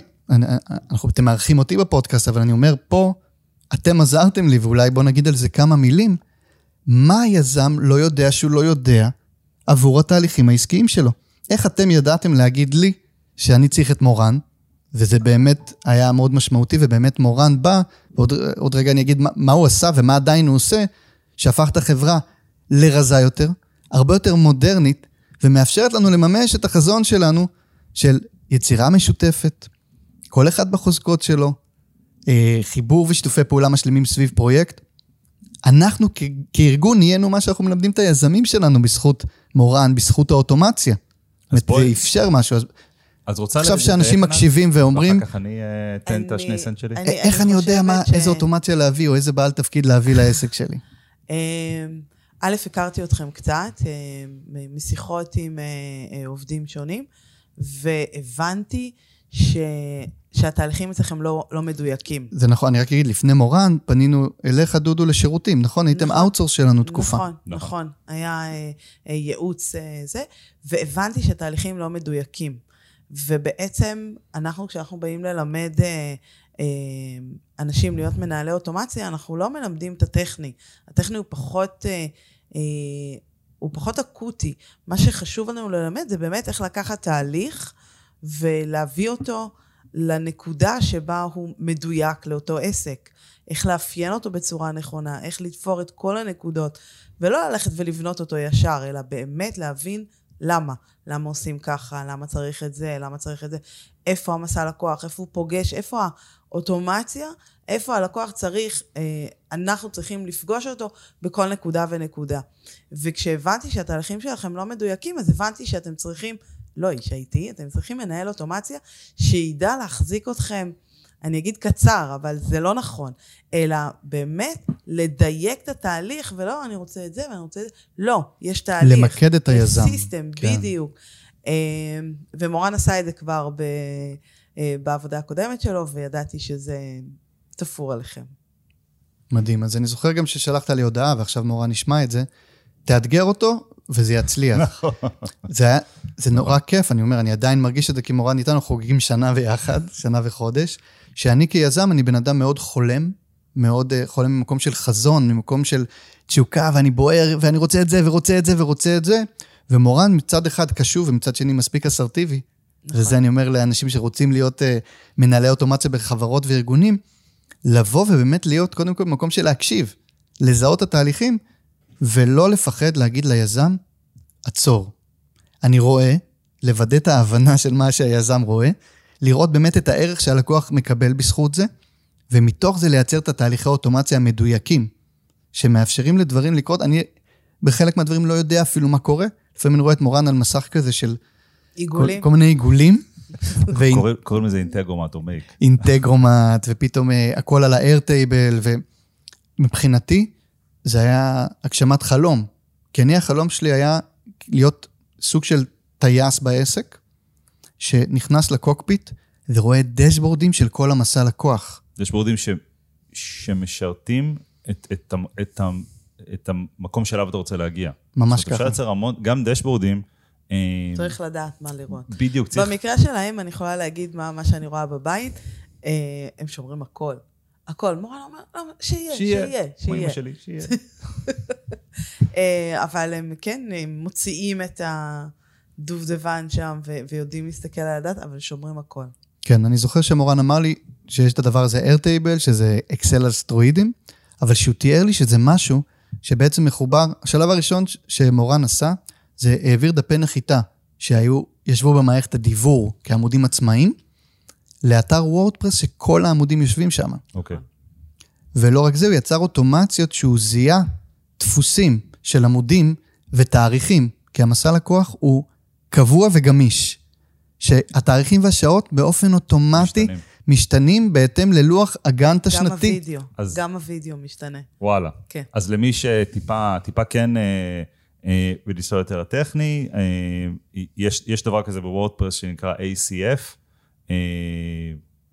זה, C F זה Custom Field, אני לא זוכר מה זה A, כנראה Automated, אבל זה היכולת באמת לבוא ולשנות תוכן ו- ולקבוע תכנים באתר, לשים פה פלייסמנטים כאלה, ואז לקבוע אותם חיצונית, ואז אם יש דאטאבייס וגאנט כזה, כמו Airtable שאתה מנהל את כל האירועים שם, ואתה יכול דרך מערכות אוטומציה בעצם להגיד עכשיו למשתנה הזה, תשים את התאריך של הוובינר הבא. יש עוד דרכים לעשות זה, יש תוספים שמתלבשים על אתרים, ויכולים לשנות את הפלואו של הלקוח בתוך האתר, בהתאם לפרמטרים שמגיעים או ב-U R L או בקוקיז או דברים כאלה, אבל העולמות האלה של אתרים שמשתנים בצורה דינמית לפי התכנים ולפי הגאנטים, על זה זה יושב, זה אחת הסיבות שאנחנו מאוד מאוד אוהבים את וורדפרס, על פני אלטרנטיבות אחרות. לגמרי, זה הצעד ראשון, והצעד הזה בעצם בסופו של דבר יצר ב-Airtable, שאני זוכר שהוא סיפר לי, הוא אמר, כל המערכות, הדאטה תעבור דרך ה-Airtable, וכל מה שתרצה, אני אוכל להציג לך. כן. התאהבתי. כן. קנה אותך. Airtable זה אחרי. זה קנה אותי. כן. כי אם הכל הולך למקום אחד, שהוא נקרא לזה דאטאבייס של ביג דאטה, וכל הדאטה הזאת, אתה משקיע כסף כדי לייצר דאטה, ואתה רוצה שהיא תשרת אותך, וכמו שאמרתי, בוויז'ן שלנו גם לשרת את הלקוח, אנחנו רוצים שהלקוח בסופו של דבר, זה יכיר, המערכת שלנו תכיר אותו, ותעזור לו ככה לקבל את הידע הנכון, בזמן הנכון, וגם תתחבר עם האנשים נכונים סביב הפרויקט הנכון. זאת אומרת, הוויז'ן שלנו הוא שלא רק בנדלן, אלא בכלל, כל אחד יעשה את משהו טוב בו. את החברת שיווק, אל תשווק את עצמך בשביל להביא לקוחות. תבחר אומנים, מוצרים, פרויקטים שאתה רוצה לקדם, תהיה שותף שלהם. אתה טוב במחירות, תמכור בשיתוף פעולה עם מישהו שאתה מאוד מאמין במוצר שלו. כן. כלומר, לייצר בסופו של דבר, במקום ארגונים גדולים, חיבורים בין אנשים. מאוד מדברים על זה שהעולם הולך לקראת כלכלת, אני לא חושב שכלכלת יחידים זה המושג, אבל, אבל של הרבה, הרבה אה, מיני ארגונים, שיכולים להיות מיני ארגון של בן אדם או שניים, שהם טובים במשהו אחד, והם עובדים בשיתוף פעולה, בדרכים כאלה ואחרות עם, אה, עם ארגונים אחרים, שגם כן כל אחד הוא מאוד מאוד טוב, ו, ו, ו, וזה, וזה מאוד מתחבר למה שאנחנו מדברים עליו תמיד, בהקשר של העולם של האוטומציה מאפשר לנו בעצם מאוד מאוד מאוד לא להתפשר. עכשיו זה נשמע כאילו תמיד יגלו שאנחנו לא צריכים להתפשר, כאילו, אנחנו צריכים לעשות את הטוב ביותר, אבל אין מה לעשות בחיים, בהרבה נקודות אתה צריך להתפשר, מטעמי תקציב, מטעמי זמן, מטעמי דברים כאלה ואחרים. העולם הזה של האוטומציה והנו-קוד בעצם אומר, אני יכול לקחת כלים שלא מכירים אחד את השני, ו- ודרך האינטגרציות לבנות ביניהם תהליך שהוא מאוד משמעותי, עסקית, עבורי, עבור העסק שלי, יכול להיות של העסק שלך לא תהיה לו שום משמעות והוא לא יהיה, והוא לא יועיל. אבל, אבל החיבורים האלה בין מערכות, הם גם חיבורים בין אנשים, בדיוק. בין עסקים. זאת פילוסופיה, אגב, זאת תפיסה, זה לא... נכון, ו- וגם דרך אגב, גם בתוך ארגון, כי אם מנהל מחירות רגיל לדבר ב- בטרמינולוגיה X, ושל כמות פולו-אפים זה, ומנהל שיווק רגיל לדבר בעלויות ליד פה שם. בסוף כולם מסתכלים על דשבורד אחד, שהתחיל מהפרסום, מתחבר ל-סי אר אם, מביא את ה... יודע להביא את הנתונים שמתחילים מרמת הקמפיין, ומה חשבנו ברמת הקריאיטיב, עד רמת מה הביא יותר המרות, יותר לקוחות פה שם. אתה מייצר פתאום אינטגרציה של אנשים בתוך הארגון. ושפה משותפת. בדיוק. כדי לייצר יצירה משותפת, אתה צריך שפה משותפת. ואחד הדברים שקרו, שברגע שכל הדאטה במקום אחד, ואני מייצר דשבורד, הרי בסוף זה traffic and conversion. זה תנועה. תנועה, שאני אומר תנועה, זה אנשים שמגיעים לעמוד נחיתה, ואמרה, זה אנשים שמומרים ממקום שבו הם מביאים את העניין, לקבל מני תוכן, או שהם רוכשים ממני מוצר, או אירוע. כשאני, יש לי את כל הדאטה, שזה מחובר גם לגוגל אנליטיקס, גם מושך את הדאטה, מפייסבוק, מגוגל וכו'. אנחנו, אני ומורן יושבים עם הקמפיינר, ואנחנו יודעים... להגיד לו מה אתם רוצים. להגיד לו מה הפערים שקורים אצלו. זאת אומרת, אנחנו יודעים להגיד לו, תקשיב, המודעות האלה והאלה הן עובדות. זה היה החלום שלי, שאני אדע את המקור. עכשיו, פה אני נוגע בנקודה מאוד משמעותית, מערכת אפילייט. אוקיי. בין חמישים עד שבעים אחוז מהלקוחות שלנו, זה לקוחות שמגיעים מאנשים שהם בוגרים שלנו. ואנחנו גם מצהירים בפני הבוגרים, תביאו את האנשים שלכם, כי בנינו פה קהילה עסקית, בנינו פה משפחה. אנחנו רוצים שתביאו את האנשים שלכם, אנחנו נעביר אותם את תהליך ההבשלה, שיאפשר להם להכיר אותנו, ולראות שבאמת אנחנו המקום. אבל, אם אני רוצה להעביר תקציבי שיווק מפייסבוק וגוגל, ולשלם מה שנקרא לבוגרים שלי, שמפנים אנשים, אז אני רוצה שיהיה לי מדידה מדויקת של הדבר הזה. אז רגע, פה חשוב לי להגיד, כי... מה שאמרת, הרבה עסקים אומרים את זה, חושבים את זה, רוצים את זה, שהלקוחות שלי, הם יביאו בסוף את, ה, את, ה, את החברים הבא. שלהם ואת, ה, ואת הלקוחות הבאים. כולם חושבים את זה, תמיד, כול, כולם, אה, אה, אין בעל עסק אחד שיגיד, מה, לא, הפניות זה לא, לא מעניין אותי, בא... אולי יש, לא מכיר, אבל הפער בין להגיד את זה, לבין שזה אשכרה יקרה, הוא סיסטם. זאת אומרת, אני יכול להגיד את זה עד מחרתיים, אם אין לי סיסטם, שדואג לזה שהבוגרים שלי בשלב מסוים בתוכנית מקבלים בעצם אימייל שאומר, ידעת שגם חברים שלך יכולים להיות, או שלאירוע הם יכולים להזמין עוד חבר. וכמובן לעקוב אחרי זה. ולעקוב אחרי הדברים האלה, וזה דבר ראשון המחשבה של זה אפשרי, ואני חייב להפוך את זה לסיסטם, כי אף אחד לא מסוגל להתמיד בלהמשיך להגיד ללקוחות שלו כל הזמן, היי תביא את החברים, היי תביא את החברים, אנחנו לא בנויים להתמדה הזאת, אנחנו הבני אנוש. וגם לא תמיד זה נכון. זאת אומרת, אם, אם ענת ואני נרשמנו לתוכנית, ואני לא עושה שום דבר, שום דבר, לא הגשתי מטלה אחת, לא עשיתי שום דבר, לא הגעתי למפגשים, וענת כולה כאילו on fire, באה ועושה ופועלת, ועושה את כל המטלות שלה, וכבר זיהתה שלושה נכסים. אם המערכת תדע לזהות אותו, יותר שווה להשקיע בה, במקום של בואי תביא את החברים שלך, מאשר בי, שאני כזה... שילמתי כסף ופה הסתיים המעורבות שלי בתוכנית. עדיין שווה מאוד להתקשר אליך ולוודא ש... זה למה? כן. זה, זה שני, כן, אבל... לשני אבל... הצדדים אנחנו צריכים להתייחס באותה מידה. נכון, אבל בקובעים אחרים. כי, ברור. כי, כי, כי אלייך יפנו במקום של... באמת, של המקום מחירתי ולהביא עוד לקוחות ולהביא עוד חברים. אלייך כדאי שיפנו הצלחת לקוח ויבררו מה קורה איתי, למה אני לא... למה אתה לא על זה? בדיוק. נכון. לגמרי, וכמו שאמרתי, ה... חשוב לי, בסופו של דבר, מי שעוזר לי בשיווק, והוא לא פייסבוק או גוגל, אני רוצה לשלם לו. וכדי להצליח בדבר הזה, אני צריך לדעת מי נגע, שאני אומר מי נגע בשיווק, זה איזה דפי נחיתה הגיעו אנשים, שהבוגרים שלי הביאו. זאת אומרת, יש שם מה שנקרא רף, שזה הרפרל, יש קופונים שאנחנו משתמשים בהם, בסופו של דבר האוטומציה אפשרה לי לקבל דשבורד, שפה זה חשוב, ה-No Code Automation. לא מצאתי וחיפשתי מערכות אפילייט, מערכות של שיווק שותפים, שמשרתות את הצורך שלי לתגמל כל מי שהביא את התנועה, כל מי שהביא את הלקוח. זאת אומרת, אם בוגר שלי או כל מיני אפילייט או שותפים שיווקיים אחרים מביאים מישהו לדף נחיתה, ואחרי זה מישהו נוסף מביא את אותו אדם, אני מחלק ביניהם את העמלה. וואלה. ולא מצאתי בשום מקום את השיתופיות הזאת בתגמול. כי זה היה, תבחר, או ראשון או אחרון. אוקיי. כי בסוף המערכות האלה עובדות לפי קוקי. והיום קוקי, זה דבר שהוא הוא נמחק, הוא נעלם. או אנשים עוברים בין דיווייסים, התחלתי מהמחשב, עכשיו אני בטלפון, הקוקי לא הבנתי. נכון, אז אנחנו מנסים לייצר מצב שהשותף, יש לו איזה שניים או שלושה פרמטרים כאלה או אחרים, או ב-יו אר אל, או בקופון שהוא משתמש, או זה מורן מראה לי את כל הקישור, זאת אומרת, אני יודע לראות ממש, ואז אני יכול לתגמיל כמה אנשים, כי אני מעדיף לעשות שיתופי פעולה משלימים, ולא רק עם צוקרברג, כן. אלא עם אנשים. אנשים שאומרים, בוא, פרויקט X, אני אוהב את הדבר הזה, אני מאמין במובמנט שיצרתם, בקהילה שיצרתם, איך אני יכול להרוויח מזה יותר נכון? אנשים רוצים לעזור, אבל התגמול אני חושב שזה דבר חשוב, אני אוהב לתגמל אנשים על פעולות ועל ערך שהם עושים, ואז אנשים ששיווק זה החוזקה שלהם, יכולים לבוא ולהכניס אנשים למסע לקוח, לתת להם תוכן במתנה, סדנאות במתנה, כמו מאסטר קלאס שהולך להיות בקרוב. אני מנחה מאסטר קלאס של שעתיים, ואני משתף שם אנשים איך להיות בחוזקה שלהם, איך להתחבר משתופי פעולה משלימים, איך עושים פרויקט נדלני, והם בסך הכל נותנים לאנשים את המאסטר קלאס הזה, שזה משהו פעם, שזה היה סדנה שהייתה עולה כסף. והיום אני נותן אותה בהבנה, שאנשים צריכים לבחור מתוך התנסות. ולכן האוטומציה מאפשרת לאנשים יותר ויותר לפגוש את התוכן. ועוזרת לי יותר ויותר להבין איפה הלקוח נמצא. יש,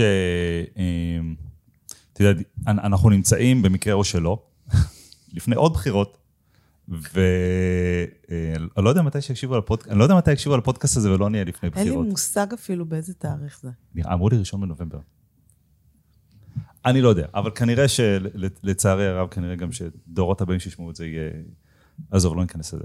אבל אחד הדברים שקורים לפני בחירות, זה שהרבה פעמים פרסום ברשתות החברתיות נהיה מאוד מאוד מאוד יקר, ובעצם שבאתם ויצרתם לכם עוד סיסטם שיכול להזרים אליכם תנועה, לא בכמויות נקרא לזה של פייסבוק, לא באלפים, אבל מצד שני ברמת בשלות הרבה יותר טובה, דרך בוגרים, דרך אנשים שחוו הצלחות, ייצרתם לכם מנגנון, שכבת הגנה, כנגד כל העניין של עלויות, ועלויות של פרסום, הן מאמירות כשיש בחירות, והן עולות לקראת סוף שנה, כשארגונים צריכים לסיים את תקציבי השיווק שלהם, כדי לקבל את התקציב הזה בשנה הבאה, וזה עובד בגלים, ובעצם מה שיצרתם זה א' מכונה שככל שיהיו לכם יותר לקוחות, יהיו יותר מפנים, והדבר הזה יכול להיות אפקטיבי יותר ולעבוד יותר, וגם משהו שהוא הרבה, הרבה, הרבה יותר בידיים שלכם.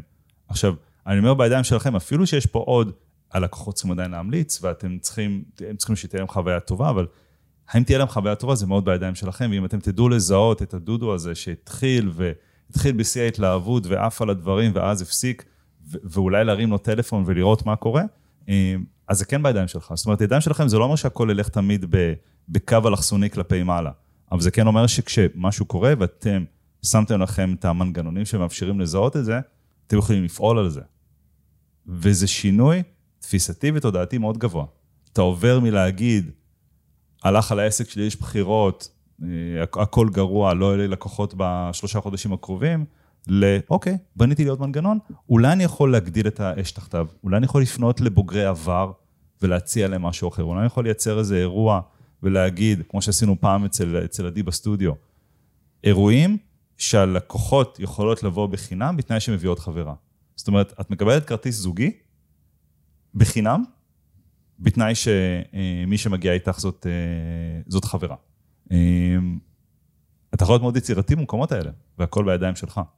נגעת מנקודה משמעותית, בעצם כל ההכשרת יזמות אצלנו, היא להפוך מאדם רגיל ליזם, יזם זה אדם שלוקח אחריות על החיים שלו. לגמרי. והוא לא צריך להיות תלוי, לא במצב הממשלה, לא במצב השוק, אלא הוא יודע לזהות בעיות ולפתור אותן, ובמקרה הזה שהוא מוסיף אוטומציה וטכנולוגיות שמשרתות אותו, זה מאפשר לו להיות יותר עצמאי. וזה לא רק להביא עוד אה, לקוחות מלקוחות קיימים, אלא גם להשתמש בדאטה קיימת ולפלח אותה באמצעות הדאטה שנשמרה, ולהצליח לתת לה עוד ערך, ואז בלי לקנות תנועה חדשה, כשהמחירים עולים בקמפיינים בגלל בחירות ודברים כאלה, אתה מדייק את הערך שאתה נותן. מבחינתנו, כדי שלקוחות יביאו לקוחות, אנחנו קוראים לזה בוגרים, חברי קהילה יביאו עוד חברי קהילה, זה להיות באובר דליברי. אוקיי. זה איך אני נותן יותר ממה שמצפים. זה מה שמוליך אותנו ומוביל אותנו. לפעמים זה מוביל למציאות מאתגרת, אבל זה מושך... ואיך עוזרת לאובר דליברי? תתן לנו דוגמה קונקרטית למשהו שעשיתם, למשהו שבניתם, ש... ש... אני לא מדבר כרגע על פידבק מלקוחות, אני מדבר על משהו שאתם אמרתם, שאתם אמרתם, וואו, עשינו פה... יש לי דוגמה מלאחרונה. אירוע קהילה. יש לנו כל שלושה חודשים אירוע קהילה, ובקורונה זה היה בזום, אבל אירוע קהילה פיזי, שלוש מאות בוגרים, בבית מלון, עם אירוח, כל מה שצריך, אירוע ללא עלות. איך זה נולד בכלל האירועים האלה? עוד ב-אלפיים ושתים עשרה, שרוברט לימד, בהתחלה זה היה מוצר של שלושה ימים, ועשר הוובינארי, מוצר אמריקאי, ואנשים בהתחלה עליהם קשה להגיע לתוצאות. אז רוברט כל שלושה חודשים, אמרנו לו, לא משנה מה, עושים גם כיתה, לכל מי שרכש עד היום את המוצר, אנחנו נמשיך ונלווה אותו, עד שהוא יגיע לתוצאה. היום יש לנו אחריות שירות כבר. היום אנחנו מלווים אנשים, עד לעסקה ראשונה והבנת השיטה. אם זה לא קרה תוך תשעה חודשים, אנחנו ממשיכים ללוות אותם. זו אחריות שירות. האירוע קהילה, בחינם, כל שלושה חודשים זה חלק מהאובר דליברי, אבל איפה באה האוטומציה? אז כמו שאמרתי קודם, אנחנו רוצים שהדאטה תשרת גם אותנו וגם את הלקוח, אז יחד עם מורן ישבנו וחשבנו, איך אנחנו הופכים את הנטוורקינג למשהו שהוא it goes without saying, וגם לביישנים ביותר שקשה להם לעשות את ה-one call to million dollar, ואת הפנייה הזאת, ולהתמודד עם החרדה החברתית שכולנו סובלים ממנה בווליום כזה או אחר. אנשים חושבים שרק הם מצמדים לקיר, כולנו מפחדים, וגם אני, שהיום עם רוברט אני כבר עשור, ואנחנו עושים נטוורקינג עם האנשים ואנשי עסקים גדולים, קיים בי איזשהו ילד, שעבר איזושהי דחייה בילדות, אז הפצע הגליד, יש צלקת, אבל זה שם, הוא נוכח שם בווליום כזה, הוא כבר לא מנהל אותי, כן. אני יכול לתת לו את היד, אז איך אנחנו יכולים לעזור להם לתת את היד לילד הפנימי הזה? יצרנו טאג חכם. אוקיי. Okay. האירוע בחינם, אבל תמלא שאלון. בשאלון הזה הם ממלאים פרטים עליהם ויוצרים טאג חכם שמאפשר בסריקה של קיו אר code. באותו רגע אתה מקבל את האיש קשר אליך וגם בעין אתה רואה פרטים. איזה סוגי עסקאות הבן אדם עושה, איפה הוא עובד. אירוע הבא אנחנו כבר רוצים שאיזה, איזה טיפוס יזמי הוא, איזה חוזקה הוא ואיזה אזור גאונות שלו. אנשים ידעו עוד לפני שהם פתחו את הפה מידע שלפחות לוקח שישים שניות לדבר אותו. ו- ו- ולהשתמש בזה בשביל למצוא נקודות השקה ולהגיד, היי, כן, גם אני... לממש את החזון. אנחנו רוצים לחבר אנשים סביב פרויקט יזמי, שכל אחד בחוזקות שלו, ועם משאבים משלימים וחוזקות משלימות. מורן, איך הטכנולוגיה יכולה לשרת את זה? והוא לקח לו הרבה זמן, והוא פיתח את התהליך, שבן אדם נרשם, ובסופו של דבר, גם השאלון הזה, זה לא מובן מאליו שאנשים ימלאו את השאלון, שבעים וחמישה אחוז מ-שלוש מאות איש מילאו את השאלון. וואו. שזה המון, המרה מטורפת, כי זה שאלון שלוקח כמה דקות למלא. אגב, בדברים כאלה, אני לא יודע אם עשיתם, נגיד, אה, אה, מהלך של כמה צעדים, כלומר, לשלוח לכל ה-שלוש מאות, ואז יום אחר כך, מתוך אלה שלא מילאו, אולי לשלוח להם עוד משהו. הת, התהליך הוא, אה, שבעצם יש לנו אלפיים בוגרים, הם מקבלים הזמנה, וה-שלוש מאות הראשונים נרשמים לאירוע. מיד אחרי שאתה נרשם בדף תודה, אנחנו מסבירים על הטאג החכם, שיאפשר לך לעשות נטוורקינג יותר בקלות, ובוא תמלא את השאלון. כלומר, הוא נרשם בדף הראשון, בדף השני יש שאלון. אם אנחנו מזהים שהוא לא מילא את השאלון, ראינו שנרשמת, בוא תעשה נטוורקינג יותר בקלות. עד שהוא לא ממלא את השאלון, הוא בעצם מקבל התראות שהוא לא מילא את השאלון. הוא מילא את השאלון, הוא מקבל התראה ב-אס אם אס ובמייל, בוא נוודא שמילאת את כל השדות, כדי שהנטוורקינג יהיה יעיל. ככה ש... זה באמת אפשר לאחוז מאוד גבוה של אנשים למלא את זה, ואנשים באו ואמרו, קיבלתי וואטסאפים, וואו, איזה מדהים, איזה יופי, זה האובר דליברי, נכון. שלא הייתה פה איזושהי השקעה כספית יותר דופן, כמו חזון, תשוקה, רצון אמיתי, שהמוצר שלך ייתן ערך, ומנהל אוטומציה, ש... שמוכן, מה שנקרא, באמת להתפלש איתנו בבוץ הזה, באמת אחד הדברים שהקורונה והשילוב של קורונה ומנהל אוטומציה בעסק הביאו אותי כגלעד, לממש את, ה, את התשוקות האמיתיות שלי, לפגוש אנשים, להעצים אנשים, ומתוך מקום כזה של יזם שמנהל תהליכים מלמעלה, היום אני ממש מלווה את האנשים, גם באירועים השיווקיים, גם במוצר עצמו, מלווה את התלמידים, ומורן איתי שם, הוא עוזר, הוא שומע מה אני צריך, ומתאפשר לי ללוות אותם ביותר קלות. מעולה. זה כל כך המהות של הדברים.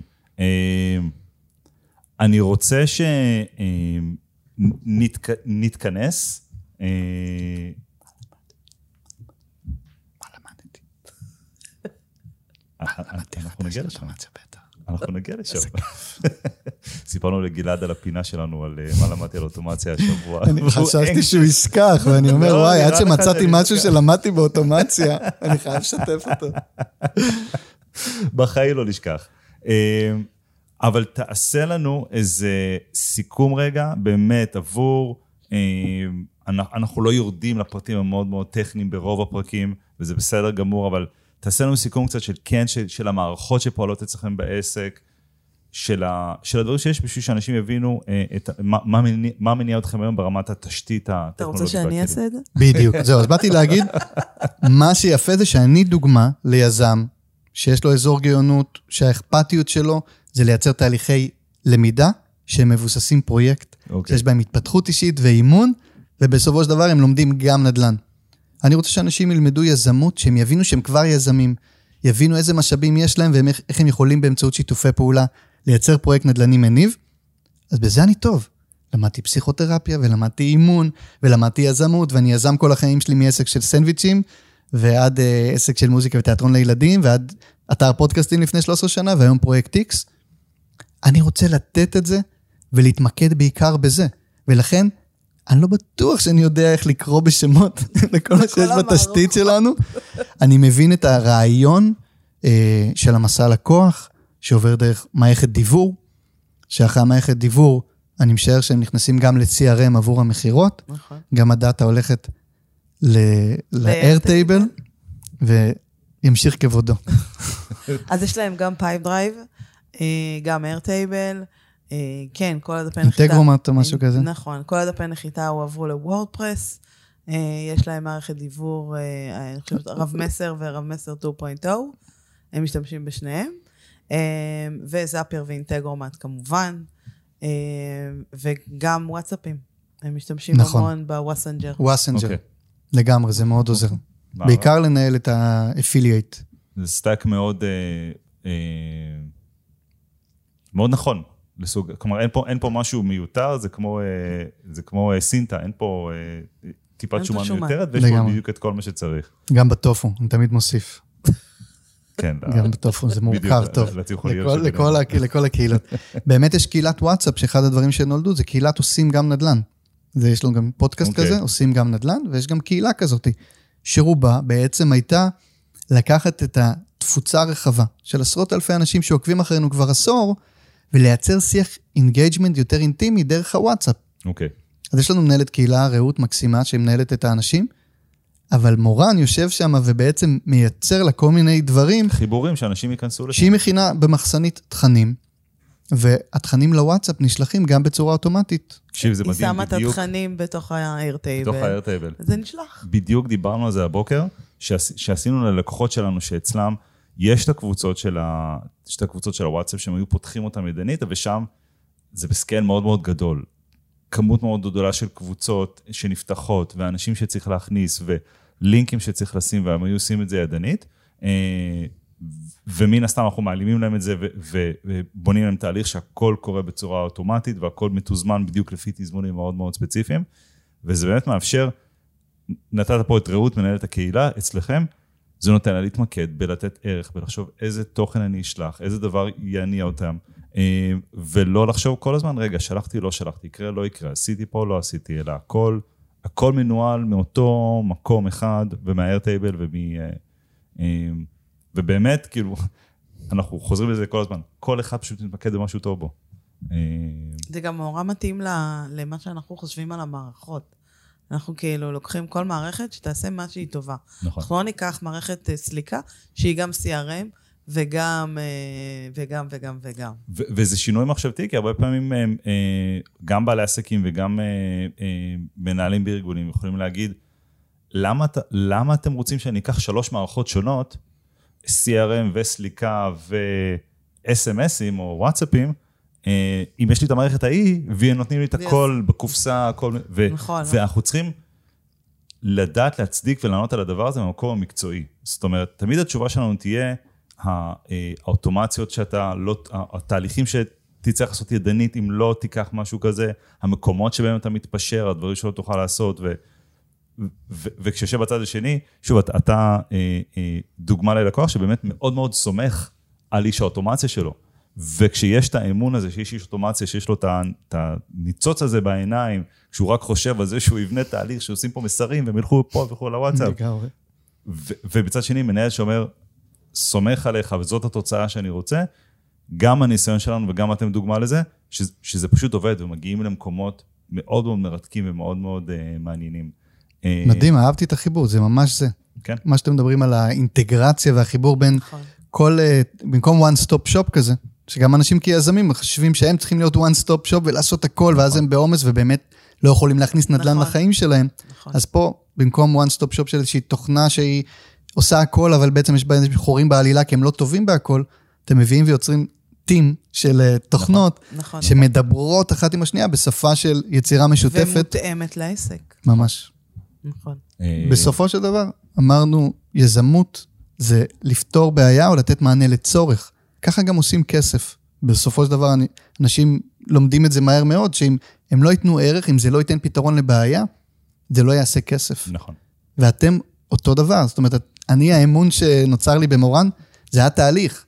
הוא הוכיח לי שהבעיות שנוצרות בתהליך המסע לקוח, הוא יכול לפתור אותם, הוא יכול לפתור לי את הבעיות, וכך אנחנו עושים בעצם את הכסף ביחד. כן. כי זה גם פותר ללקוח את הבעיה, וגם פותר לי את הבעיה.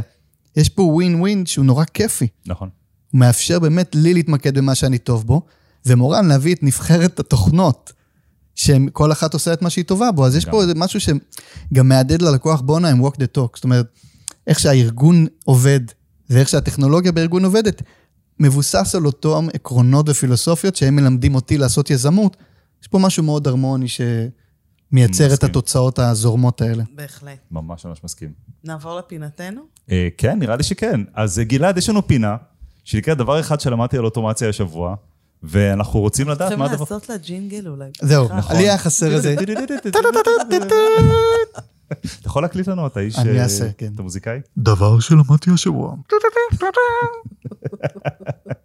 מה הדבר אחד שלמדת על אוטומציה השבוע? אז השבוע למדתי, אני לא יודע איך זה קורה, אז אולי תתרגמי אותי אחרי זה, אבל כמו שאמרתי, היה לנו איזשהו חזון ל-עשרים וחמישה סניפים, אז הקורונה קטעה את זה, אבל עכשיו איזה מזל, אנחנו יוצאים למסע נוסף, של יציאה לסניפים, איזה מזל שלא עשינו את זה אז.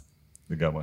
התשתית שהייתה אז לא הייתה תומכת בזה. נכון. עכשיו יש תשתית שאחרי עשור של עסק, או תשע שנים, לעשות proof of concept מחדש על העסק שלך, שהוא כבר עסק רווחי ומכניס, זה היה אתגר. ועכשיו ה-proof of scalability של הסניפים, אז פתחנו סניף בברוקלין, עשינו שיתוף פעולה עם עיתון המשפחה, להפיץ את הפרויקט X לחרדים. מאוד מאוד מרגש, אנשים אגב, מדהימים. אוכלוסייה מאוד מאוד יזמית, תקן אותי. מאוד. אני, כאילו, בקצת שיצא לי לפגוש בעלי עסקים חרדיים, או זה, אוכלוסייה יזמית בצורה פסיכית. זה ממש אוכלוסייה מדהימה, מקשיבים, לומדים מהר, מיישמים. נעשה ונשמע. לגמרי. קרה שם משהו שמרגש מאוד. רוברט הגיע, ואנחנו מגיעים שם, הגיעו בערך מאה אנשים לאירוע בברוקלין, אבל... היה גם כמו בבית כנסת, הייתה שם עזרת נשים, ורוברט על המסך, ושומעים, הם הגיעו והם אמרו, אנחנו רוצות לפתוח קבוצה, ונפתחה קבוצה, שזה מאוד מאוד מרגש, אבל היה שם אתגר טכני, גם להם, וגם לחלק מה, מהתלמידים, בעצם אין, אין וואטסאפ. עכשיו, מרב התקשורות, קורות בוואטסאפ בין התלמידים, זה נורא מהיר, זה נורא קל, אין וואטסאפ, מה עושים? מורן, מה עושים? הוא יצר איזושהי אינטגרציה ואוטומציה, שמישהי מקבלת מיילים, שבו בעצם זה ההודעות שנשלחות בקבוצת הוואטסאפ של קבוצת היזמים, וכשהיא עונה במייל, ההודעה שלה נשלחת לקבוצת הוואטסאפ. אדיר. מדהים. לא שבאתי איזה אף פעם. וכשהם שולחים וואטסאפ נוסף בקבוצה, זה מופיע אצלה במייל. ענק. זאת אומרת, יש שם אה, אישור קו שמאפשר לך לעשות אדפטציה למוצר שלך ללקוחות שונים, מאוכלוסיות ותרבויות שונות, שמאפשר להם לצרוך את התוכן ולעבור את התהליך ההתפתחות והטרנספורמציה שאתה כל כך רוצה לתת, אבל לא הייתי יכול, לא הייתי יכול לתת את זה בלי המנהל אוטומציה. אדיר. אז זה אוטומציה שלמדתי, אין לי מושג איך לבצע אותה, אבל רעיונית מבחינתי זה חידש, חידוש אה, מרתק, שלדעתי ייתן מענה לעוד המון המון המון תלמידים שלנו. אתה יודע, אנחנו, אנחנו כל כך חיים בתוך הוואטסאפ, אה, ויש לנו פרק מהמם בפודקאסט על וואטסאפ, אה, על אוטומציה בוואטסאפ, ו- ואנחנו לא מבינים שלא כל העולם ככה, צפון אמריקה, הם לא חזקים בוואטסאפ כמו, כמו ישראל וכמו אירופה. ומה שאתה אומר זה שבעצם אה, נוצר פה במקום עכשיו להתחיל לתחזק אה, כמה פלטפורמות שונות, אולי נעשה בטקסטים, אולי נעשה קבוצות גוגל, טטטט, אתה אומר, לא, עדיין הכל קורה בוואטסאפ, מי, מי שלא נמצא שם, יש, יש לנו דרך לתקשר את זה לו, והחוויה היא חלקה עבורו, במקום שנוח לו, במקרה הזה האימייל. מגניב מאוד. בהחלט. יפה, ענת? תעזור לי. לעזור לך? כן. אני, אני אספר על משהו ש, שאני נורא התלהבתי לראות, כשבניתי בעצם את, את מנגנון ההפצה של הפודקאסט הזה. זאת אומרת, התהליך שלנו בפודקאסט הוא כזה שאנחנו מקליטים את התכנים, זה עובר עריכות, זה עובר את כל הצד של יצירת הגרפיקה, כל הדברים, תכנים שאנחנו צריכים לכתוב על הפרקים והכל, ובסוף כשפרק חדש עולה לאוויר, אני רוצה לפרסם את זה בעצם בכמה שיותר פלטפורמות. וידעתי כבר שאני, והכל מנוהל כמובן ב-Airtable, ששם נצאים כל הדברים והתאריכים והכל, ורציתי, וידעתי לעשות את זה בוואטסאפ לא היה בעיה, וגם בקבוצות פייסבוק לא בעיה, וכשהגעתי לזה שאני רוצה להפיץ את הפודקאסט הזה גם בלינקדאין, איכשהו הלכתי לכל מיני פתרונות מורכבים, ושאלתי חבר שהוא מאוד מבין בלינקדאין, לכל מיני פתרונות שהם פתרונות אפורים, לאיך אני מעלה פוסט בעצם אוטומטית בלינקדאין, ואז פשוט אמרתי, רגע, עצור, פשוט עשיתי את החיפוש הכי קל, וראיתי שבמייק, אינטגרומט, אני יכול לעלות פוסטים לפרופיל האישי שלי, ולדף של החברה, ישירות משם, אני לא צריך אפילו אף כלים צד ג' אז uh, לפעמים הפתרון הוא, uh, הוא ממש ימצא לנו מתחת לאף. זה במקרה שלי, אוטומציות פוסטים uh, בלינקדאין, בדף, בדף, בפרופיל אישי ובדף של חברה, uh, לגמרי אפשרי. מדהים. את זה גם אני למדתי. אז זה נחשב עבור שנינו, נכון? כן, כן. אני מבטיחה שבפעם, בפרק הבא אני אביא שתיים. תביא שניים. כן, אני פשוט לא... מדהים. בגלל שאין לנו ג'ינגל, אז אנחנו לא זוכרים את זה. לגמרי. וגם לא עשינו איזשהו... לא ידעתי מה הדבר שאתה הולך לשתף, אבל בסוף זה מדבר על אותו דבר. אוטומציה שמשרתת הפצה של תוכן. נכון. זאת אומרת, בסופו של דבר, איך שלא נהפוך את זה, גם אם זה מוצר שהוא לא תוכן, בסוף זה משהו ארוז. נכון. והיכולת של האוטומציה לעזור ליזם, להגיע לכמה שיותר אנשים ממוצר שלו, זה ווין ווין מטורף. לגמרי. מבחינתי זה מסכם את כל, ה... את כל המפגש הזה. שהוא רלוונטי, שקארדקום, הם עכשיו גם חברת סליקה. זה מעניין. כן. זה חדש. נכון. הנה. האמת שהם קיבלו את הרישיון לפני בערך שנה וחצי, ועכשיו מתחילים ממש לפרסם את זה, שהם לא רק... אנחנו אמרנו שאנחנו נעשה פרק יהודי על סליקה. אבל זה היה משהו שלמדתי השבוע. נכון, לא, בסדר. אז זה למדת השבוע וזה טוב. אנחנו נעשה פרק יהודי על סליקה, כי זה נושא שאנחנו מאוד מאוד מאוד אוהבים. נכון. אבל צריך לדעת להפריד בין החברה הסולקת, לבין החברה שמייצרת לכם את הפתרונות של הדפי סליקה וכל הדברים האלו. אבל כן, קארדקום עכשיו גם חברה סולקת, וכמו חברות האשראי. נכון. גלעד פולק. היה ממש כיף לארח אותך. גם לי? ממש, אני חושב שיכולנו לדבר עוד שעתיים, אם לא היו שינו פה סימנים עם השעון שכאילו, הלו. תודה רבה. שמחה גדולה. מצוין, ותמיד כיף לשמוע את הצד לקוח. תודה. תענוג. ענת גרינברג, תודה רבה. תודה רבה, דודו. ביי ביי. ביי.